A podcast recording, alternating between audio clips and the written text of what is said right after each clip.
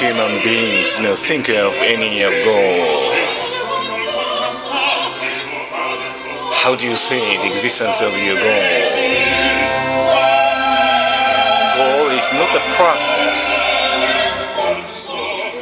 Nevertheless, you need to experience necessary processes to reach your goal. What an experience is culmination. You need to go forth in your process necessary.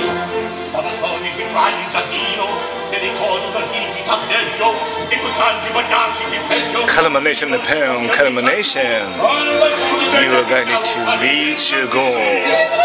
You are not planning or you are planning as a matter of reality in your core individually.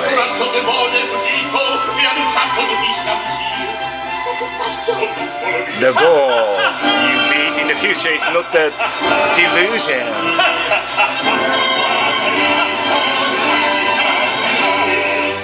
Pierce the resistance for its experience for the rest of your life someday. Reaching your goal, realizing your goal.